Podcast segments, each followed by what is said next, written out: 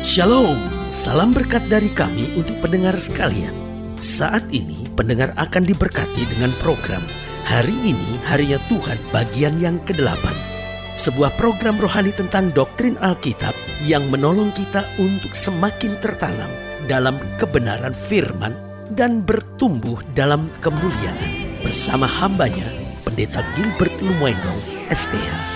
Banyak orang merasa doktrin Alkitab sebagai sesuatu yang membingungkan, tetapi tahukah saudara bahwa doktrin Alkitab intinya adalah memahami Alkitab dengan benar, dengan pemahaman yang sistematis, sehingga kita terus dapat tertanam di dalam kebenaran firman, sehingga kita terus bertumbuh di dalam kemuliaan Allah.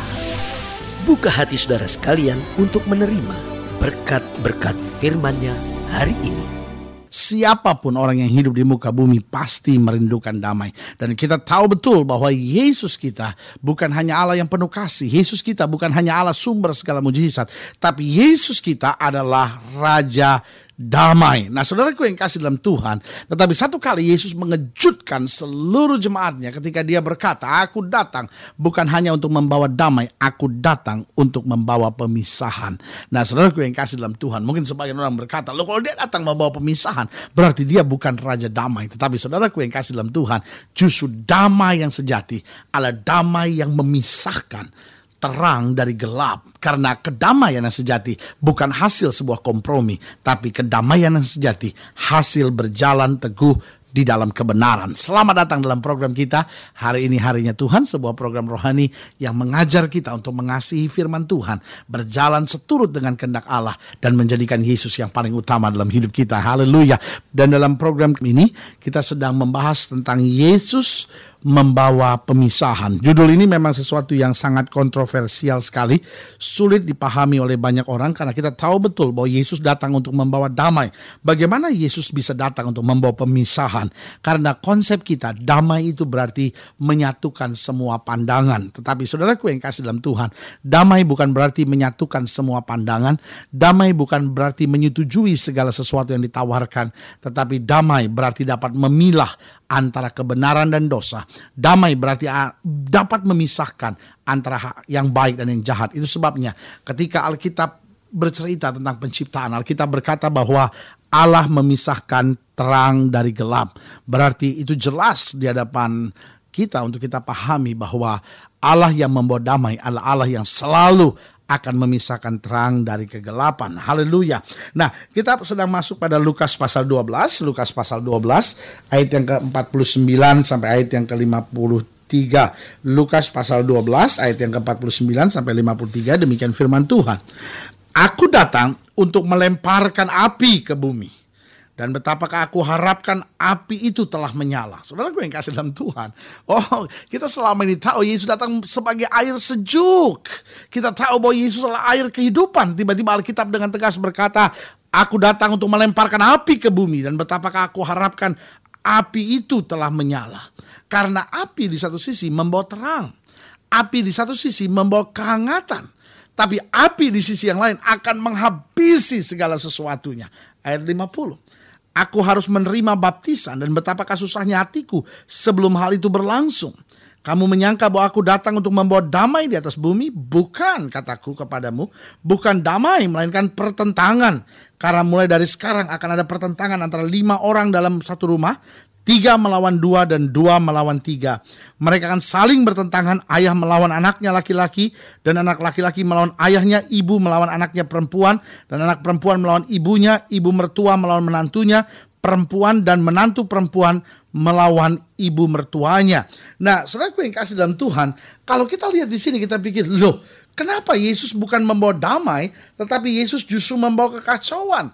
Nah, di sini kita mulai dalam pemikiran, loh, Kenapa Yesus tidak bawa damai, tapi sekarang Yesus mau pemisahan? Kenapa Alkitab saya kok kelihatannya kontroversial? Kenapa kok Alkitab saya kelihatannya kontradiksi antara satu sama lainnya. Nah, namun kita perlu menyadari bahwa Yesus dengan tegas berkata, "Aku datang membawa pemisahan," karena Dia sedang memandang dari sudut yang berbeda.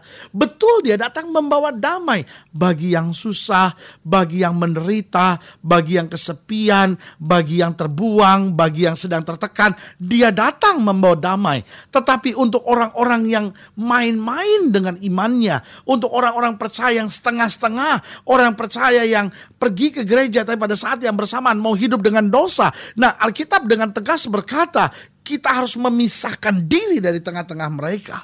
Karena Alkitab mau jelaskan buat kita bahwa pemisahan di sini bukan berarti bahwa oh Kristus nggak datang lagi bawa damai sama sekali tidak. Damai tetap dia berikan buat kita. Tetapi di sini yang mau dijelaskan bahwa pemisahan di sini adalah pemisahan diri kita dari segala sesuatu yang merampas damai sejahtera di dalam hidup kita. Nah, mungkin sudah mendengar program ini sudah berkata, apa yang dimaksudkan bahwa Yesus datang membawa pemisahan? Yesus tidak datang membawa damai. Berarti yang pertama di sini jelaskan bahwa Yesus tidak mengenal kompromi. Saudaraku yang kekasih dalam Tuhan, kedamaian bukan alasan untuk kompromi. Ya, pendeta, supaya rumah tangga kita tidak ribut, suami saya mau punya dukun, suami saya mau punya guna-guna, suami saya mau berjinah, biarkanlah saya diamkan saja. Saudaraku yang kasih dalam Tuhan, itu bukan berarti kita hidup dalam kasih. Itu berarti kita hidup dalam kebodohan. Kita membiarkan dosa, kita membiarkan kehancuran, bahkan kita membiarkan setan merampas suami saudara dan menyeretnya ke neraka. Mungkin setelah mendengar program ini dan berkata, oh kalau gitu saya harus bentak-bentak dia, saya harus maki-maki dia dan bilang, pokoknya lu nggak boleh pulang dari ke rumah ini ya. Kalau lu masih punya uh, perempuan yang nggak benar itu. Saudara gue yang kasih dalam Tuhan, bukan itu juga yang Tuhan menghendaki. Tapi yang Tuhan sedang ajar kita, kita harus jadi orang percaya yang tidak mengenal kompromi. Artinya kebenaran harus tetap dinyatakan. Bukan berarti kebenaran harus diteriakkan. Bukan berarti kebenaran harus disampaikan dengan cara-cara yang kasar. Kadangkala bukan kebenarannya yang ditolak. Tetapi kadangkala caranya yang ditolak. Karena kebenaran itu memang biasanya menyakitkan. Kebenaran itu memang kadangkala tidak diterima. Tetapi saudaraku yang kasih dalam Tuhan, bagaimanapun kebenaran ditolak, kebenaran tetap akan nyata benar. Tetapi persoalannya kadangkala keributan dalam keluarga, keributan dalam pelayanan sering kali terjadi bukan karena pernyataan tentang kebenaran itu, tetapi sering kali cara menyatakan kebenaran itu yang menjadi persoalannya. Jadi saudaraku yang kasih dalam Tuhan jelas di sini Alkitab mau menggambarkan kepada kita bahwa Yesus adalah Tuhan yang tidak mengenal kompromi. Yesus adalah Tuhan yang menyatakan salah adalah salah, benar adalah benar, dan itu yang menciptakan pemisahan. Kebenaran tetap harus dinyatakan kebenaran. Kalau sudah hidup dengan prinsip seperti itu, sudah mau hidup dengan benar tanpa sudah sadari, sudah akan kehilangan banyak orang.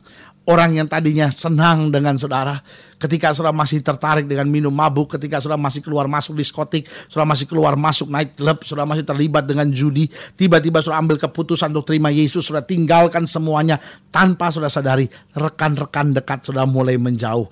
Yesus datang membawa pemisahan. Jangan kecil hati ketika saudara menolak kekasih saudara untuk tidak lagi melakukan hubungan seks sebelum nikah, ketika saudara menolak kekasih saudara untuk tidak lagi melakukan tindakan-tindakan yang salah dalam masa pacaran saudara, tanpa saudara sadari kekasih saudara mungkin bisa menjauh dari saudara. Tapi saya mau beritahu Yesus memang datang untuk membawa pemisahan. Berarti setiap kita harus jelas hidup Kristen adalah hidup yang tidak mengenal kompromi Dunia ini sudah terlalu banyak orang-orang munafik. Dunia ini sudah terlalu banyak penjilat-penjilat ular-ular kepala dua yang hanya mau kompromi terhadap dosa, terhadap kemunafikan dunia ini hanya supaya dia bisa diterima dari segala sesuatunya. Tapi Alkitab sedang mau menggambarkan bahwa kita tidak dipanggil untuk supaya diterima oleh semua orang, tapi kita dipanggil untuk membawa dunia ini melihat kemuliaan Kristus melalui hidup kita. Yang kedua, Mengapa Yesus jelas tegas berkata Yesus datang membawa pemisahan? Apa artinya? Yang kedua, bahwa Yesus mengajak kita untuk memiliki ketegasan dalam hidup ini. Saudara gue yang kasih dalam Tuhan, kadangkala persoalannya kita lemah bukan karena persoalan yang terlalu berat. Kadangkala kita lemah bukan karena tantangan dunia, tawaran dunia terlalu kuat dalam hidup kita. Tetapi tahukah saudara bahwa sering kali persoalannya bahwa kita jatuh, kita mulai kembali pada hidup dunia hanya karena kita tidak tegas. Kita takut sekali mengecewakan hati orang, kita takut sekali menyinggung perasaan orang. Tapi pada saat yang bersamaan kita sebetulnya sedang menyakiti hati Tuhan, bahkan menyalibkan dia untuk kedua kali. Sebagai hamba Allah kembali saya mau ingatkan, mari jadi orang-orang yang tegas. Kalau sudah tahu itu kebenaran, sudah tahu itu memang sesuatu yang menyenangkan hati Tuhan, laksanakan. Tetapi sebaliknya, kalau sudah tahu itu mengecewakan Tuhan, itu menghancurkan masa muda saudara, itu menghancurkan pernikahan saudara. Jadi orang yang tegas, yang berani berkata tidak dan berjalan tetap dalam kebenaran. Yang ketiga, apa artinya Yesus datang membawa pemisahan? Yang pertama sudah saya jelaskan. Yesus menggambarkan kehidupan yang tidak mengenal kompromi. Yang kedua, Yesus mengajak kita untuk memiliki kehidupan yang tegas. Dan yang ketiga, kenapa Yesus dengan tegas berkata, aku datang membawa pemisahan. Berarti yang ketiga, bahwa Yesus menekankan kita untuk tidak menjadi orang percaya. Untuk tidak menjadi orang yang menjadi murid Tuhan. Tetapi lemah sehingga mudah diombang-ambingkan. Mari kita jadi orang percaya yang memiliki prinsip. Mari kita menjadi orang percaya yang tidak mudah diombang-ambingkan. Mari kita menjadi orang percaya yang dapat berdiri tegar dan berkata, sekali saya iring Kristus, saya tetap akan menyenangkan dia di mana pun saya ditempatkan oleh Tuhan. Haleluya. Sekali lagi saya mau ingatkan buat saudara, tidak selamanya Yesus datang membawa damai. Ada saatnya dia datang membawa pemisahan. Tidak selamanya kehidupan Kristen adalah kehidupan yang lurus dan menyenangkan. Ada masa-masanya kita berhadapan dengan badai, tetapi berjalan bersama Dia. Selalu kita melihat kemenangan yang pasti. Haleluya. Jika Bapak Ibu Saudara sekalian, pendengar sekalian ingin didoakan lebih lanjut, hubungi kami melalui telepon, hubungi kami melalui surat, kunjungi website kami karena kami ada untuk membawa Bapak Ibu Saudara senantiasa lebih dekat dengan Tuhan, mengalami kasih kuasa mujizat yang luar biasa. Haleluya.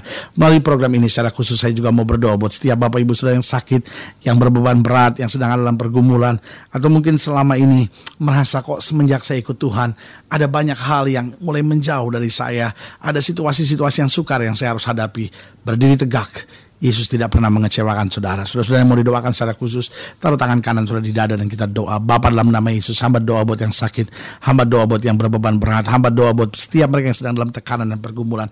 Hamba berdoa di dalam nama Yesus, Tuhan jamah, Tuhan pulihkan, Tuhan kerjakan mujizat. Bawa kami untuk senantiasa melihat kemenangan-kemenangan yang luar biasa. Di dalam nama Yesus, hamba berdoa. Haleluya. Amin. Saudara yang kasih dalam Tuhan kita sudah berdoa imani apa yang kita sudah doakan karena kita mengerti bahwa tidak pernah Tuhan gagal. Dia selalu beri yang terbaik buat anak-anaknya. Tidak pernah dia kecewakan karena dia tetap Tuhan yang tidak berubah. Dulu, kemarin, hari ini dan sampai selama-lamanya. Dia tetap Yesus yang baginya tidak ada perkara yang mustahil. Haleluya. Doa saya menyertai saudara tetap kuat di dalam Tuhan. Jadikan Yesus yang paling utama. Tetap bersemangat, bersuka cita menghadapi segala perkara. Karena kita tahu bahwa bersama Yesus kita cakap menanggung segala perkara. Sampai berjumpa pada program berikut. Ingat, jangan lupa jadikan hari ini harinya Tuhan. Haleluya.